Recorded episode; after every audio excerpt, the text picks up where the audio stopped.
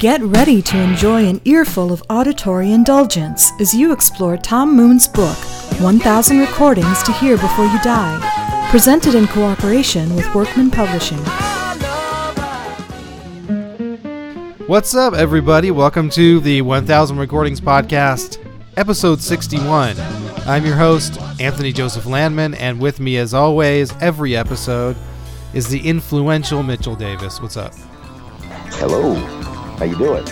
Good, man. Good. Um, very glad, very happy to be doing another podcast with you.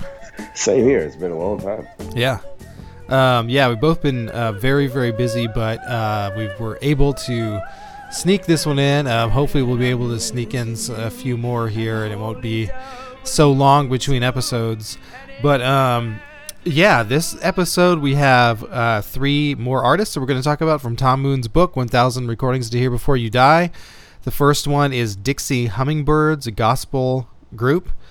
Then we're going to look at British rapper Dizzee Rascal. And we're going to end with Brazilian artist Djavan.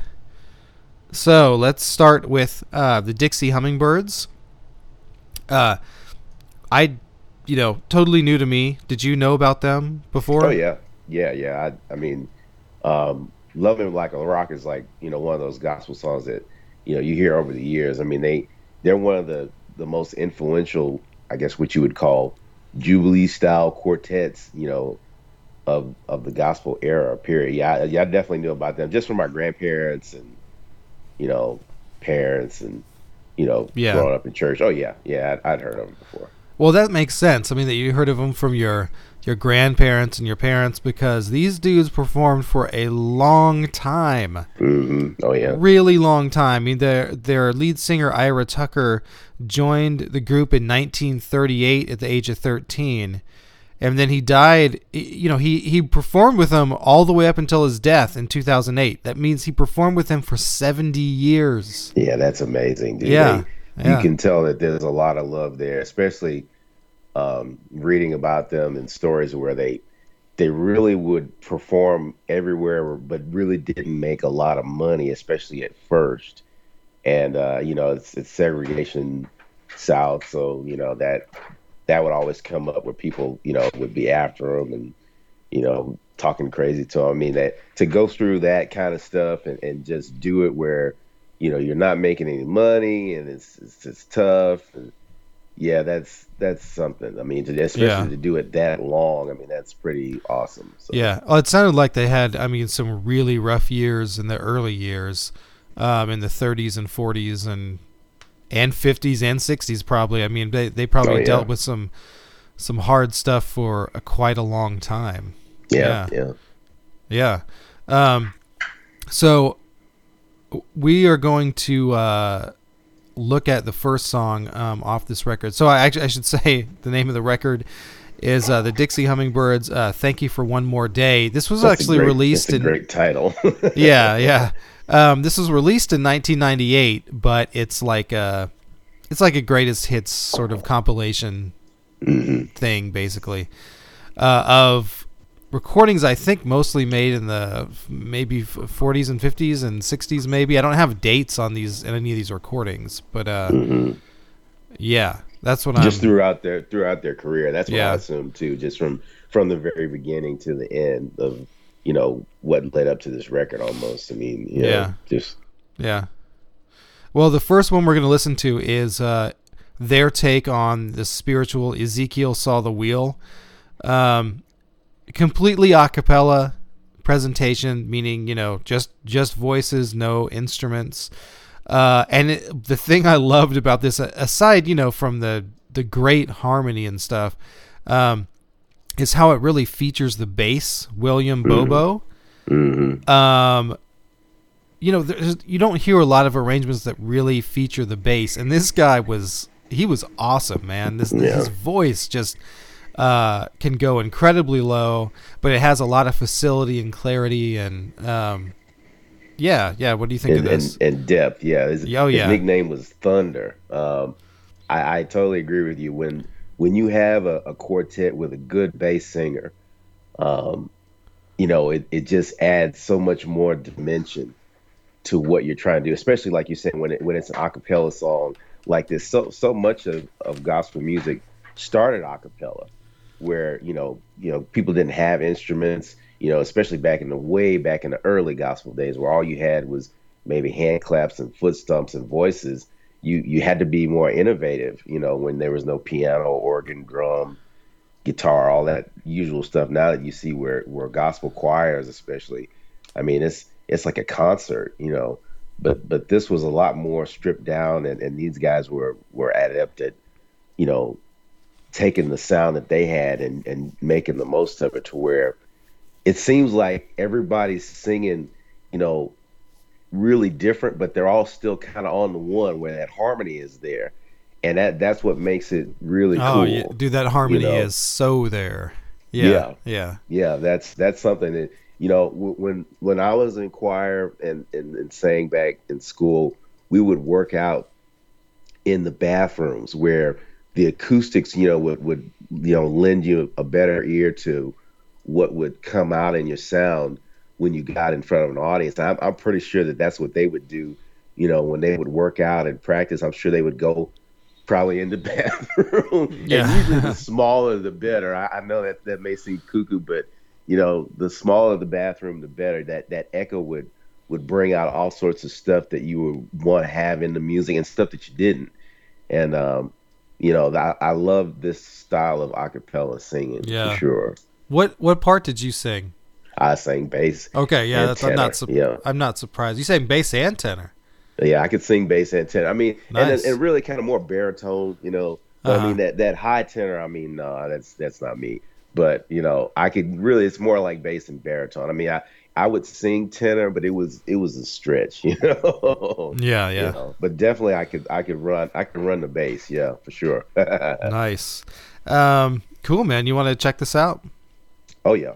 Okay, let's hear it. Uh, this is the Dixie Hummingbirds with their version of Ezekiel Saw the Wheel. Ezekiel saw the wheel. He saw that wheel. Where in the middle of the air, Ezekiel saw the wheel. He saw that wheel. In the middle of the air. This same Ezekiel saw the wheel. He saw that wheel. Where in the middle of the air, Ezekiel saw the wheel. In the middle of the air.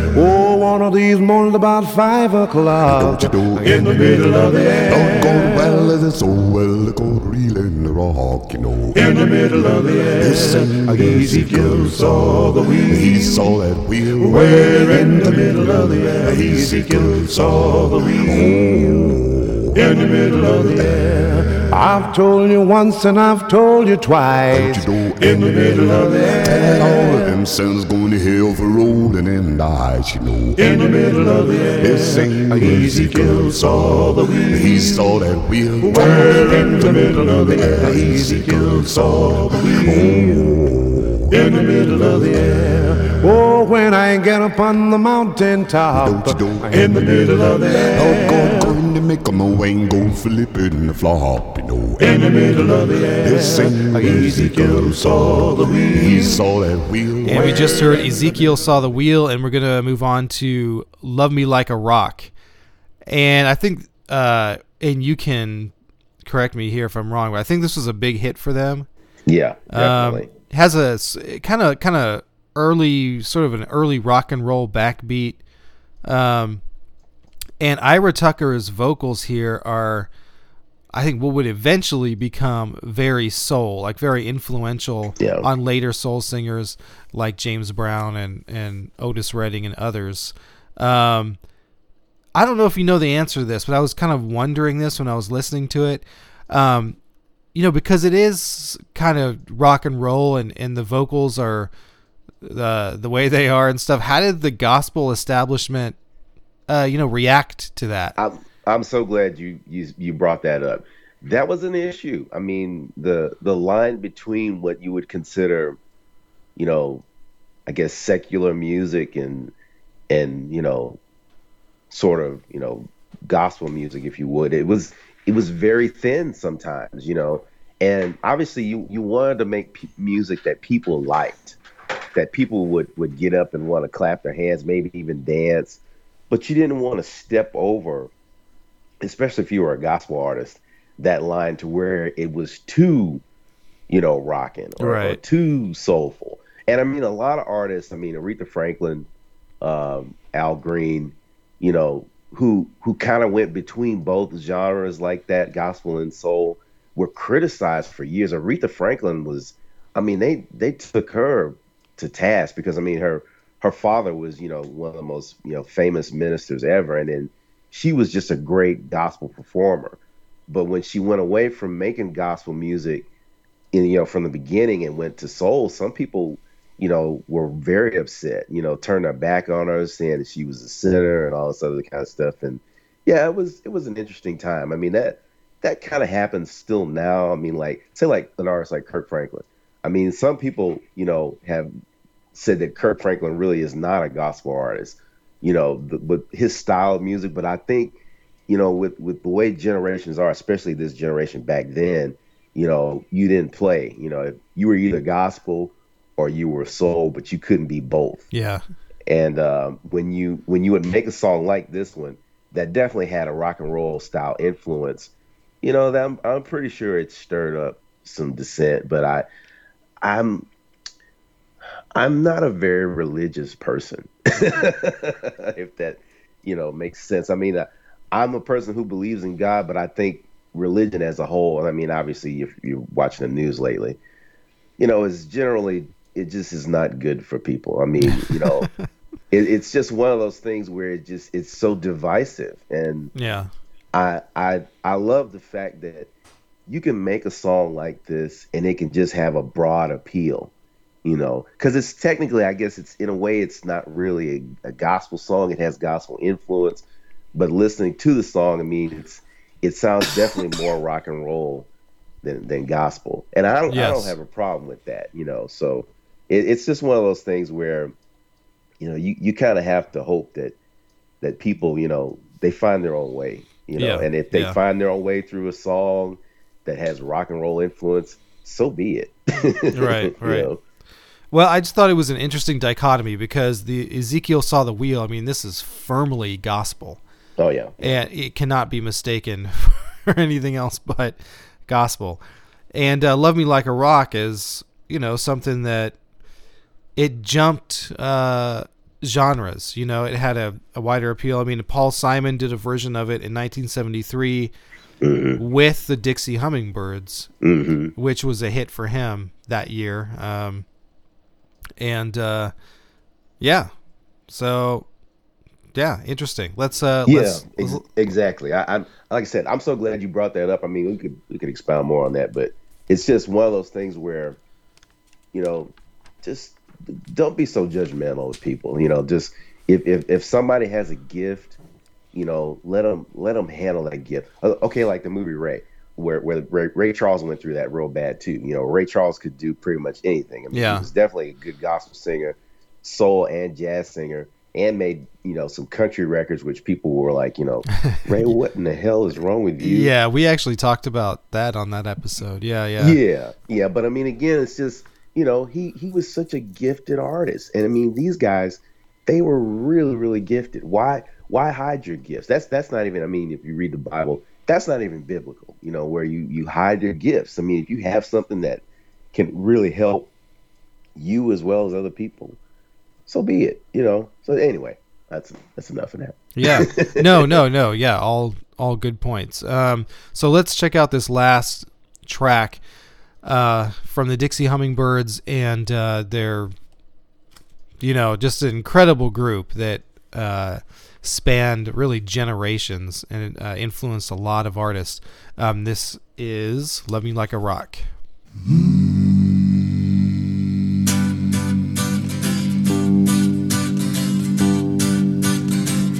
When I was a little boy, and the devil would call my name,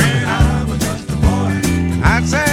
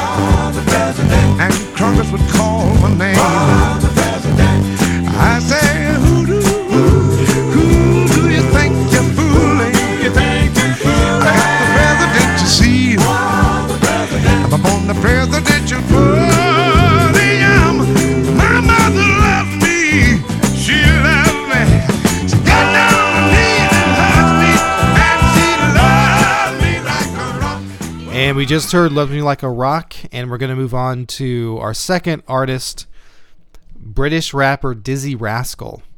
And I I was also all this stuff I'd never heard. I mean, all these albums this week uh, I'd never heard before. Um, we're gonna look at his album uh, "Boy in the Corner," his debut album from 2003, and uh, you know we were kind of talking about this a little bit, you know, before we started recording, um, about his rapping style and how it's very different, you know, very unique. Maybe not for everybody. Um, what I don't know. Did, had you heard any Dizzee Rascal before this? No, no. I, I was familiar with his name, but I, I mean, I had moved away from you know what we used to do. Obviously, music retail, which that, that's the fun thing about that is it's like sitting at the mouth of a river where you see everything come out. I mean, whether you like it or not, Yeah. it's like, oh yeah, yeah, I saw that guy. Well, I mean, at the time, I mean, you know, I I'd heard that name, but uh, I did not know any of his music until just recently when we were getting ready to start talking about him. And um, yeah, he's he's not typical of what you would consider most rappers, even for that time, you know, which was like 2002, 2003, somewhere in there. Um, his style is he is a regional British dialect where he raps, and I mean that that in itself is kind of cool because I think wherever you're from, you should represent, you know, so to speak, especially when you're a rapper. You know, whether you're from you know down south here in in Texas or Louisiana, or if you're from you know Europe and you know MC Solaar from France, he he always raps in French. You know, where you're like, I don't know what he's saying unless you speak French, but it's the it's you know that plus the beats and and the tracks that he would use. I mean, it was all kind of like you know the drum and bass and garage style music. It wasn't your typical, you know, the way hip hop, you know, is kind of you know you know four quarter beats, if you will, or the tracks that would sample you know old soul or jazz. It was way away from that. Right, you know? right. And um, that in itself is was interesting with this because I as I listened to it, I was like, you know, it's it's actually kind of interesting and cool because it's very different. It's not for everybody, like you said, but it's it's cool because he's like I said, he's just representing where he was from and what was going on in that period. And um, his rapping style is it can be kind of sporadic and, and crazy. I mean, lending to to his name, you know. Yeah. Um, but I, I, you know, I kind of am getting into it. I mean, it, it- when I first heard it, I was just like, you know, what the hell, you know. But it is, you know, it is something that's very, very different. Yeah. Yeah. So I one thing I thought you know was kind of even though it is really different. One thing I thought was kind of old school about it was that the backing tracks are just even though you know he doesn't use the the typical samples, they're all DJ samples from Yeah. records. You know what I mean? Like that's that's you know that's something that goes back to all you know all the way back to you know Yeah. DJ uh, Kool Herc and Afrika Bambaataa and all those guys. yeah, so it's it's like he's actually got somebody back there, you know. He does. Yeah, he has Yeah, a DJ on- that he works with, and um, you know, so in that sense, I think it is sort of like the old school way, but the the samples that they use are definitely not. Yeah, Um, yeah, And it would be interesting to hear, to see like where all these samples are coming from. Um, like in the the first track that we're going to look at, um, "Fix Up, Look Sharp." Uh, there's definitely a Billy Squier sample in there. okay. you know uh, that's sort of like and i don't know where the drum beat comes from it may also be billy squier it is this very like just straight ahead kind of 80s rock beat that is it would sound you know at home in a billy squier tune um, yeah, and uh, yeah you know yeah just different you know in his rap style like we were talking about uh, tom moon sort of mentions that you know a lot of british rappers up until this point had sort of tried to americanize their voices to sound Yeah. more like american rappers this guy makes no attempt yeah. to americanize himself in any way No, He- no, yeah. yeah. He's he's he. You can tell he's he's he's like he's like a street style rapper, but on the British streets, you know. Yes. And and yeah, like I said, that's that's the thing about it. It's it's different, but it's it's cool. You know, I mean, Yeah, it's cool. He's definitely representing where where he was coming from, and not like you said, not trying to think. You know, what would what would guys in California or New York or or wherever what how would they sound? You're right. You're right. That's that's definitely true with this record. Uh, you know, and and I mean the the definite roots of hip hop and and the style of what makes hip hop what it is. They're there, but you know he he totally flipped it and i mean I, I i think it was one of those deals where even people there in in london i mean they were like you know this is somebody we can kind of rally around this is he's our boy you know Yeah. and um i i, I like that I'd like that you know you can represent from wherever you are you don't have to copy and you know Exactly. there's enough copying exactly. Yeah, exactly. I mean, I think that's one of the things that we both loved about what you mentioned earlier about MC Solaar when we kind of discovered him. We were working at the record store.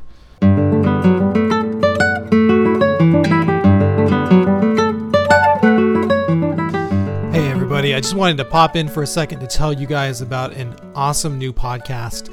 It's one of my new favorites. It comes from guitarist and composer Matthew Cochran. It's called Goes to 11. So if you're any kind of guitar enthusiast, you probably get that reference. Um, Goes to 11 is the weekly podcast about the world of the guitar. And uh, he basically covers guitar heroes. First season is about guitar heroes, and uh, it's extremely well produced and well done. Um, I, I love this podcast. Uh, he's got a season two coming up, which starts Thursdays in September. Uh, among the highlights, he's interviewing Chris Critter Eldridge from the Punch Brothers, fingerstyle legend Don Ross, and the Polish classical guitar virtuoso Marcin Dylla. And I it's awesome guys. Go check it out. It's one of my new favorites. Goes to 11 it's available on itunes and other places where you get your podcasts and uh, check it out matthew cochran goes to 11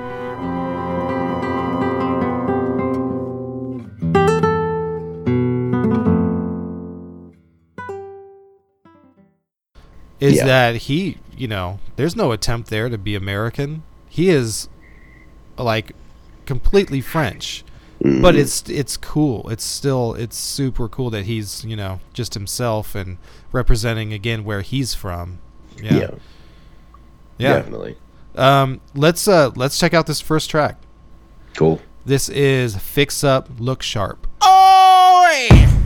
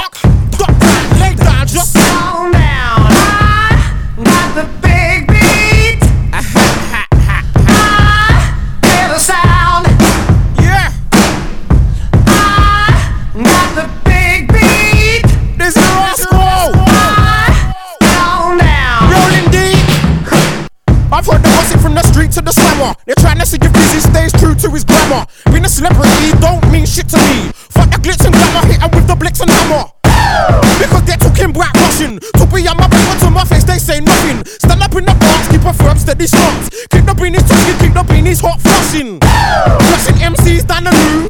If you don't believe me, bring your posse, bring your crew. Feel free to hate, cause I ain't trying to be your mate. Be serious, you won't last the hour in my shoe. It's an Air Force One. Trainers by the truckload, trainers by the ton.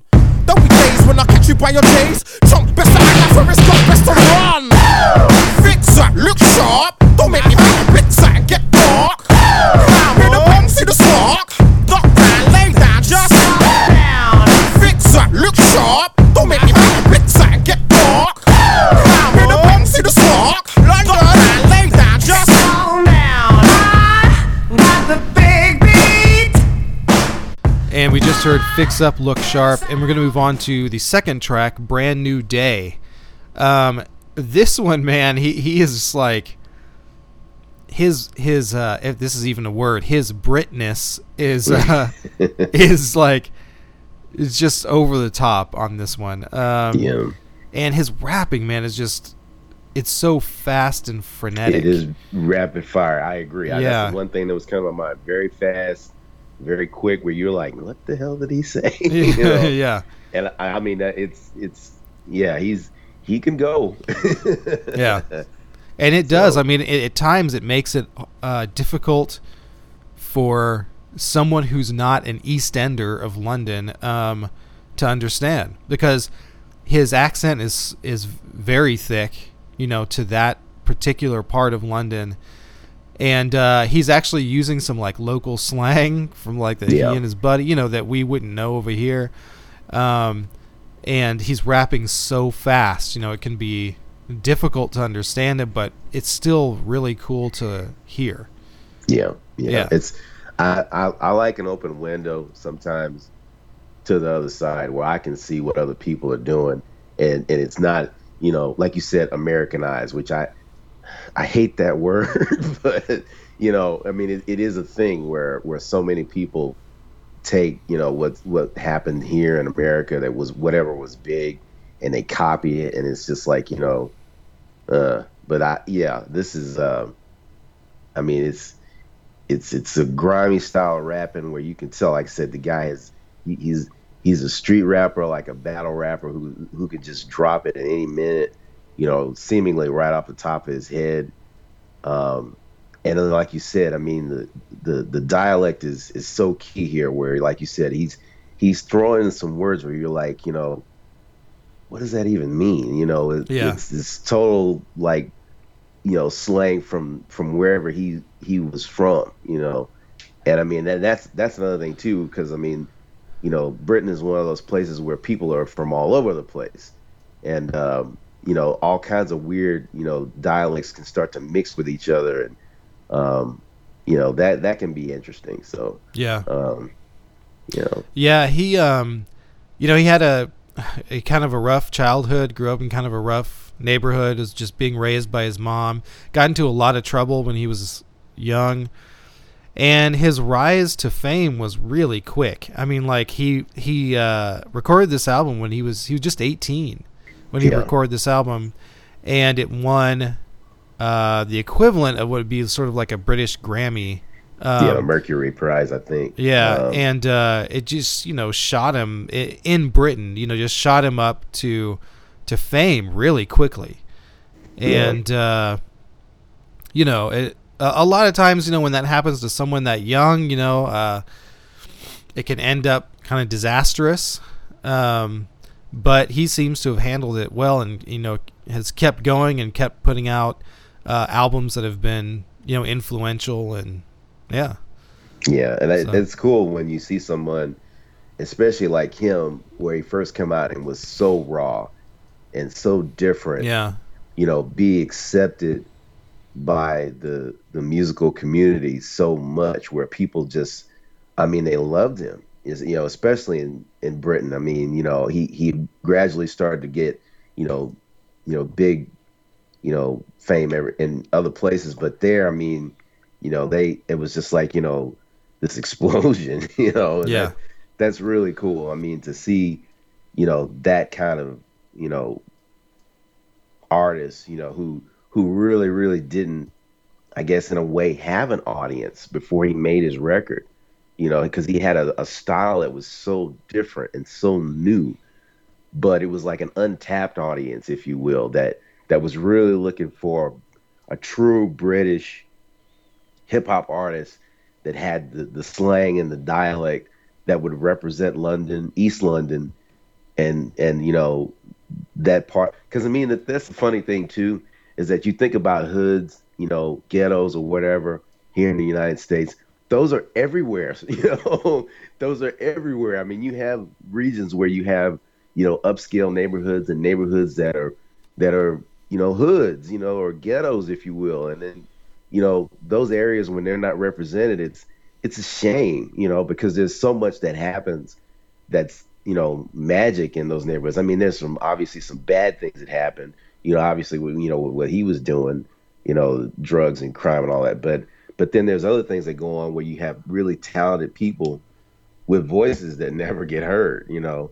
And uh, I think that's another cool thing about him, you know, is just that, you know, that that was one thing that that needed to happen in that region. They needed a voice. They needed a style of, of rapper that would come out and represent that area. You know. Yeah. Um, it's always good when that happens. Yeah, absolutely. Yeah. All right, let's check out this uh, last track from Dizzee Rascal. This is Brand New Day. Yeah. MCs better start chatting about what's really happening. Because if you ain't chatting about what's happening, where you living, what you talking about? Because you know what I know. It's gonna be a hot Yeah. summer. But you know what? It's gonna be even hotter winter. And I ain't even talking about the weather. Go deep on knees. Dizzee Rascal, ah. Looks like I'm losing friends. There's a lot of hostility in my end. We used to argue, always make up and be friends. Now we settle disagreements with the gang. Looks like I'm losing mates. There's a lot of hostility near my gate. We used to fight with kids from other estates. Now 8 millimeters settle debates. Looks like I'm losing sight because I'm looking at the future. It ain't bright. So I look out my window and pray every night. I thank God for my friends, but they ain't tight. Looks like I'm losing hope because I climb this mountain without rope. But I know I'm the captain of my uh. boat, so I steadily sail and hope not to fall. But, but it's a brand new day, new opportunities. What can I say? I plan to make my pay. I'm away for an off-key day. It's a brand new day, new opportunities. What can I say? I plan to make my pay, but put some away for an off-key day. Yo, demand collect, up front and direct. Pay money, pay respect. You don't insult my intellect. No, demand collect, cash up front and direct. Pay money, pay respect. Don't insult my intellect. When we ain't kids no more, will it still be about what it is right now? Like fighting for anything, anytime, and acting without a care anywhere? And when uh. we ain't kids no more, will it still be about what it is right now? Like bank scams, street robbery, shutters, blotters, or HMP? And when we ain't kids no more, will it still be about what it is right now? Pregnant girls who think they love, useless mans with no plan. When we ain't kids no more, will it still be about what it is right now? Cause negative signs just keep showing up. Some of us better just start growing up. But it's a brand new day, new opportunities. What can I say? I plan to make my pay, but put some away for an off-key day. It's a brand new day, new opportunities. What can I say? I plan to make my pay, but put some away for an off-key day. And we just heard Brand New Day, and we're gonna look on, uh, move on, rather to our last artist, Djavan. His album Luz from 1982, which Luz means light. Um, but uh, yeah, this Brazilian artist who's kind of hard to pin down. I mean, when I first started listening to the album, I was kind of turned off by it. I think I mentioned that to you, like in a message. The, but the more I listened to these songs, the more they started to grow on me. There's these two songs that we're going to talk about. Um, what what did you think of him? Well, I, I love Brazilian music, you know, especially when people sing, you know, in, in the native language, you know, the Portuguese, and and the music has the harmony and and the melody and rhythms. I mean, I'm a sucker for that. I love Brazilian music. I really, really do. Um, and this guy, I mean, is he like my favorite Brazilian artist? Oh no, but he he he gets it. I mean, especially the the pop side of Brazilian music, which kind of mixes, you know, some jazz and and folk styles, you know, into the music. Um, you know, and the and the rhythm is definitely there. I mean, in the in the book, uh, Tom Moon, you know, kind of talks about how, you know, the the style of, of Brazilian music here, it's it's like winding paths through a forest, you know, where it's it's not stiff and and you know, sort of, you know, one beat, you know, that that goes throughout the song continuously. It it, it kind of blends, you know, and uh, I I like that where where an artist can can take arrangements and songs, especially with Brazilian music, and kind of mix it up, which I think he does here. You know, uh, there, there's also talk about how you know computers can get into music where you know you can take your ideas and kind of move them around a lot easier, and the the musicality of of the actual music kind of gets lost. You know, and that's one thing about Brazilian music, especially when it's it's actual musicians playing. It can be beautiful when it's done right. And I mean, this guy, I mean, he's got a pretty great voice, um, and he's surrounded by pretty good musicians. I mean that that's one thing about Brazilian music that I I definitely, especially when the guitar is really nice and you have great percussion. I mean, it's just great music to relax to or dance to, and um, that's what I I get when when I listen uh, to this record. I mean, Yeah. you know, it's just like really good. And I mean, I don't speak Portuguese, but even even the language and the way it, the the singing comes across, it's it's musical. You know, it's it's rhythmic and and, and sweet at times. You know, so Yeah, yeah. I mean, that's that's always one problem when you have uh, albums that are in different languages and we don't know what they're saying.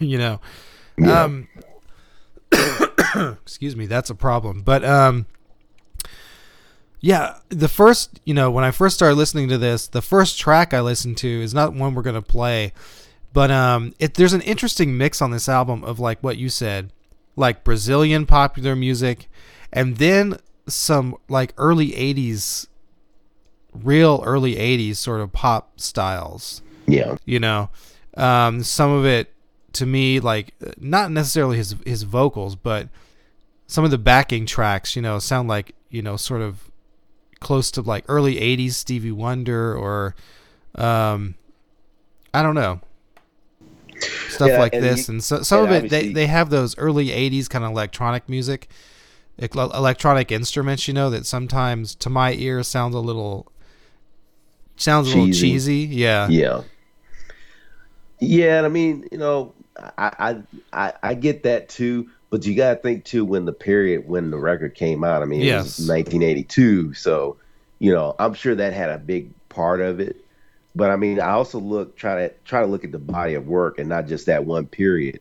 You know, where you know that that was just the thing. I mean, everybody wanted to try you know drum machines and synthesizers, but I don't think it gets too lost here. I mean, I it, it still sounds you know more organic than a lot of other you know I guess what you would call synth pop music Yeah. at that time. You know, it's it's much more. I mean, right you know it, it it's it's a lot more lively and and i mean not that i mean synth pop stuff is okay you know it's it's got its place too but with, to me brazilian music i mean i think about things being more vibrant and colorful and warm and like being in the jungle and you know it's it's not you know soft cell and depeche mode for sure Right. i mean you know i mean it's it's and, it, and i mean like i said the the the thing about that it's just it's just the period I would say you know I mean Yeah. that was just one of those things Yes. where it was 1982 so Yeah. you know Yeah, yeah, def- yeah. I mean, yeah, definitely. Um, we're gonna start with this uh, track "Sina." I hope I'm saying that right. And, um, you know, there's some interesting things in here. I mean, uh, like we said, you know, the sound and the production, and all that stuff is you know very early '80s. But um, you know, one interesting thing about his vocal style and his vocal melodies and harmonies is uh, that, and this is one thing that that you mentioned that Tom Moon pointed out. They're very organic, almost. You know, they just sort of like flow and twist and turn and and uh, and move and change and twist and all that kind of stuff. They're not these static melodies that just repeat all the time. yeah Um, and there's an interesting part in the middle where we sort of get this like two chord vamp going on almost, and then he almost. It sounds like he almost like freestyles just all this stuff. It's almost a, some of it's approaching like jazz vocals, and uh, he just freestyle vocals all over the place and creates these vocal harmonies and you know over this kind of vamp and uh, yeah it's you know I mean it's definitely different. You know, yeah uh, and and yeah. again I don't speak Portuguese but it's like his voice is like an instrument you know so it doesn't Yeah. even matter you know? right, right. and uh, and I would like I would like to learn to speak Portuguese one day. That would be kind of cool. Just to you know, I get it now. You know, everything that everything that I've ever heard in Brazilian music, I was like, oh, I get it. You know, So Sure. Yeah, then you could go down to Brazil and fit right in. That would be fun. Um, let's check out this first track um, from Djavan. This is Sina. do mar, o sol e o dom. Quiçá um dia a fúria desse front virá lapidar o sonho até gerar o som. Como querer caetanear o que há de bom. O luar, estrela do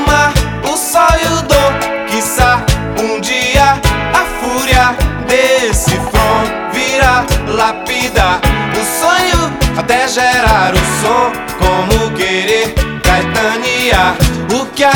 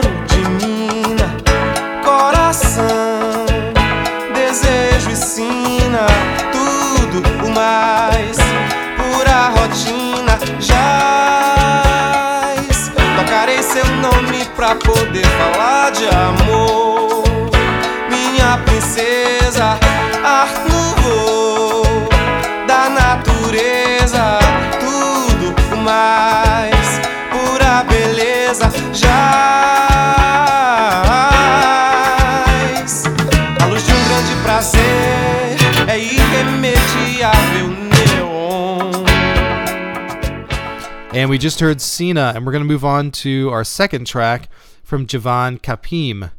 Um, this one is really Brazilian. Very, very, you know, música popular brasileira, you know, the, the popular music of Brazil. This is very, very that. Um, his vocal style is very, you know, Brazilian. You'll, you know, you guys will know what I'm saying when you hear it. Uh, and the music, the rhythm, all that stuff. This is very, very Brazilian. This, this was like, you know, there, there was a, it's a sort of interesting album, you know, to take because, you know, it was recorded in 1982. I think there was an attempt to tap into that sound Yeah. you know, quote unquote, that was going on at the time. Um, and there are some tracks that are very kind of American pop 1982 Yeah. soft popish. But That- this track got- is like very Brazilian. Yeah, that's probably got a lot less to do with him and his record label more where they they need this type of song and that type of song. Uh, I'm sure. just, yeah. just for marketing and then everything else, you know, you you can be you and right. you know, especially back then, you know, this you know, I, I mean, I, it still happens now, you know, but I'm I'm pretty sure that was one of those deals where it's like, you know, we we have to have a song that sounds, you know, like this so we can try to cross it over and you yeah. know. So I'm sure you're right. You know, and the album was recorded in LA in 1982. uh, and so yeah. I can I imagine there was you know uh, record label reps there. There was some slick LA producer there, you know, saying Yeah. we need this and we need that, and yeah, yeah. Yeah, what do what do record companies know about making records? Yeah. Um, yeah. Anything else about this one, Capim, before Hmm. we listen to it? no, you you I mean you pretty much hit it on the head. I mean it's it's it's it's one of the more, you know, like you said, Brazilian feeling tracks on the record. Yeah. And um, you know, like I said, I, I just I have a great love for Brazilian music. I mean, you know, it's it, and it's hard. I mean, it has an organic nature that I, I can never get tired of. Yeah. You know, it's just Yeah. so so so much about what I love about music is there in most Brazilian music. You know, just especially the harmony and melody, the way things work when they work really well. Um,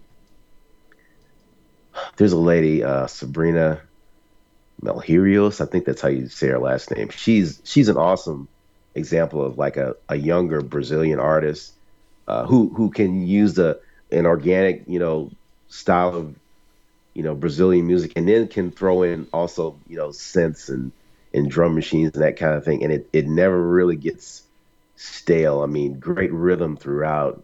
You know, a really good voice. I mean, just you know, whether it's really quiet and still or really aggressive and rhythmic. I mean, you know, Yeah. and I, I just, you know, I, I love. I think I said that already. I love Brazilian music. You know, so. Okay. But anyway, let's uh let's check out this last track from Djavan. This is Capim. Capim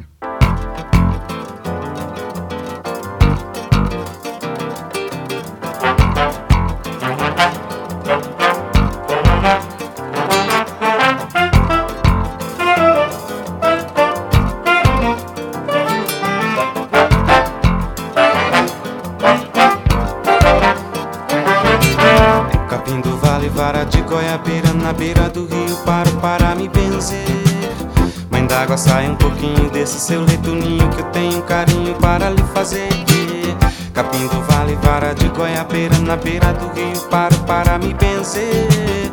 Mãe d'água, sai um pouquinho desse seu leito ninho Que eu tenho carinho para lhe fazer Pinheiros do Paraná. Que bom tê-los como areia no mar Mangas do Pará, pitombeiras da Borborema Ema gemeu no tronco do Jurema. Cacique perdeu, mas lutou que eu vi. Jari não é Deus, mas acham que sim Que fim levou amor. Plantei um pé de fulô, deu capim. Capim do vale, vara de goiabeira Na beira do rio, para para me benzer Mãe d'água, sai um pouquinho desse seu leito ninho Que eu tenho um carinho para lhe fazer. Yeah, yeah. Capim do vale, vara de goiabeira Na beira do rio, para para me benzer. Mãe d'água, sai um pouquinho desse seu leito ninho Que eu tenho um carinho para lhe fazer. Pinheiros do Paraná Que bom tê-los como areia no mar Do Pará, pitombeiras da Borborema Ema gemeu no tronco do Jurema. Cacique perdeu, mas lutou que eu vi. Jari não é Deus, mas acham que sim Que fim levou o amor. Plantei um pé de fulô, deu capim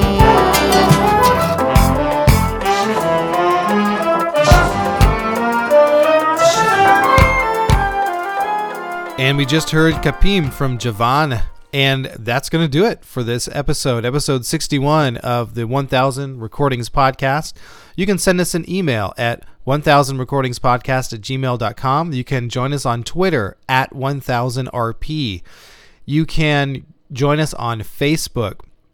Um, you can also support the podcast by going to patreon.com slash 1000rp and uh, that would help us greatly in uh, purchasing the music and, and all kinds of other stuff um, and you can go to itunes if you uh, like the show and leave us a rating and a review and if you do we will read your review on the show um, I would urge people to, uh, if you like the show, head on over and, and give us a review. It'll help us in visibility. And we had not had a review. We have not had a new review in like two years. Wow. Um, I know it's been a while. So if you're a fan of the show and you got you know five minutes, head over to iTunes and leave us a review. We will appreciate it and read it on the air. Um, so next time on 1000 recordings, hopefully uh, it'll be Not sooner than not later. yeah sooner than later. Um, we've got uh, DJ Shadow, which I know you're uh, excited to talk about him. Very excited. I am. Yeah, that's going to be fun. Uh, we've got a jazz record from Eric Dolphy. And we've got Antoine Fats Domino. Yeah, good stories about him, I'm pretty sure. Oh, yeah. Um, so that is next time on the podcast. Um, any uh, parting words, Mitch, before we finish? Uh, good to be back. Good to do another show. Um, thanks everybody, uh, people for supporting the show, checking out our Facebook page, of course. Uh, very grateful. Uh, this is just something we we both still love to do, even though we don't have as much time lately to do it. Uh, but but thanks everybody who, who you know still listens to and supports the show. We're very grateful. Thank you. Definitely. All right. Well, until next time, we will review uh, more music from Tom Moon's book later, everybody. Bye bye.